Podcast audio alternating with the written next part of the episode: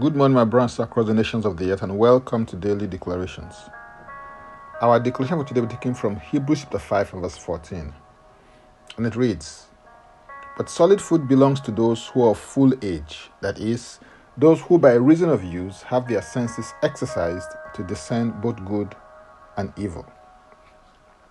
I learned many years ago through the writings, work, and ministry of Reverend Kenneth E. Hagin that the human spirit can be trained, developed, and made to become strong. At the time, I found this very intriguing that this was possible because of the vast possibilities and advantages that this had in living a spirit empowered and spirit controlled life. Just like you have physical senses, you also have spiritual senses. The thing about your senses is that you get more proficient in their capacities and capabilities with their use. In the same way that your physical senses need to be developed, your spiritual senses also need to be developed through activation and training. You're able to discern between good and evil because your senses have been exercised, developed, or trained. The thing about development, exercise, or training is that it is a process. My point is that you have to be intentional about developing your spirit because nothing just happens. If it is going to happen, then you're going to have to be decisive, deliberate, and disciplined about it.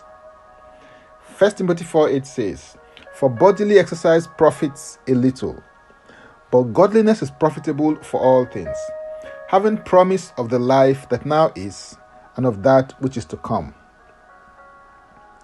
The process of spiritual development and growth starts with renewing your mind with the Word of God.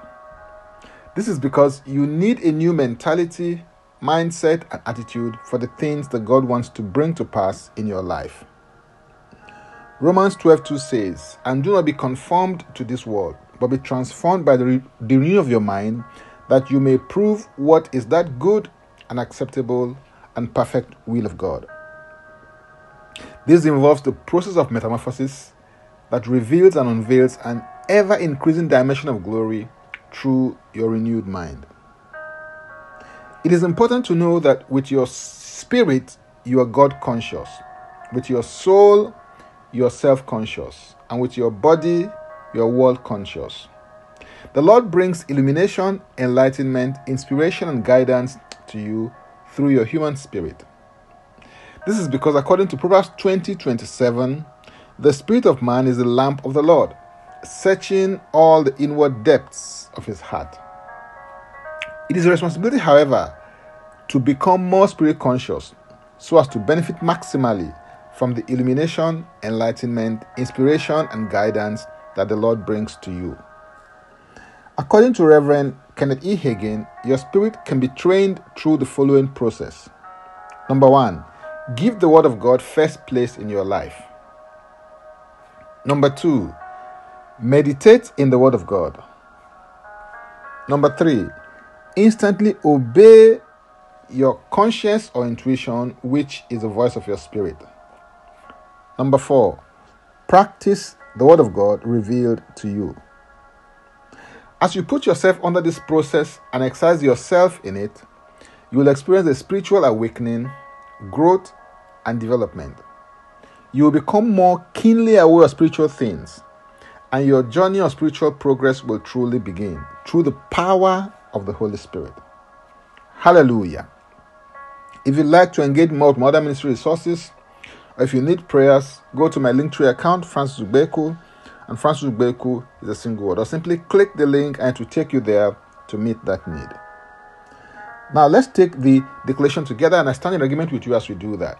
Father, I thank you because you are spirit, and they that worship you must worship you in spirit and in reality. I receive grace for my faculty of communion to come alive.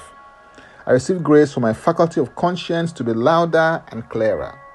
I receive grace for my faculty of intuition to become more sensitive to the movements of God in my spirit. I submit myself to the process of spiritual growth and development under the guidance of the Holy Spirit. In Jesus' name, Amen. If you'd like to receive Jesus Christ as and personal Savior, please make this confession and declaration with me. Say, Father, I repent of my sins and I come to you today. I believe in my heart that Jesus Christ died for my sins according to the scriptures. He was raised from death for my justification. I say this Christ into my life right now. Be my Savior and my Lord. I believe and confess this Christ as my Lord and personal Savior. According to your word, I'm now a child of God. Thank you, Father. In Jesus' name, Amen. Please contact us for the next steps and spiritual support. For tips on leadership, wisdom, and inspiration, connect with me on Facebook, Twitter, and Instagram.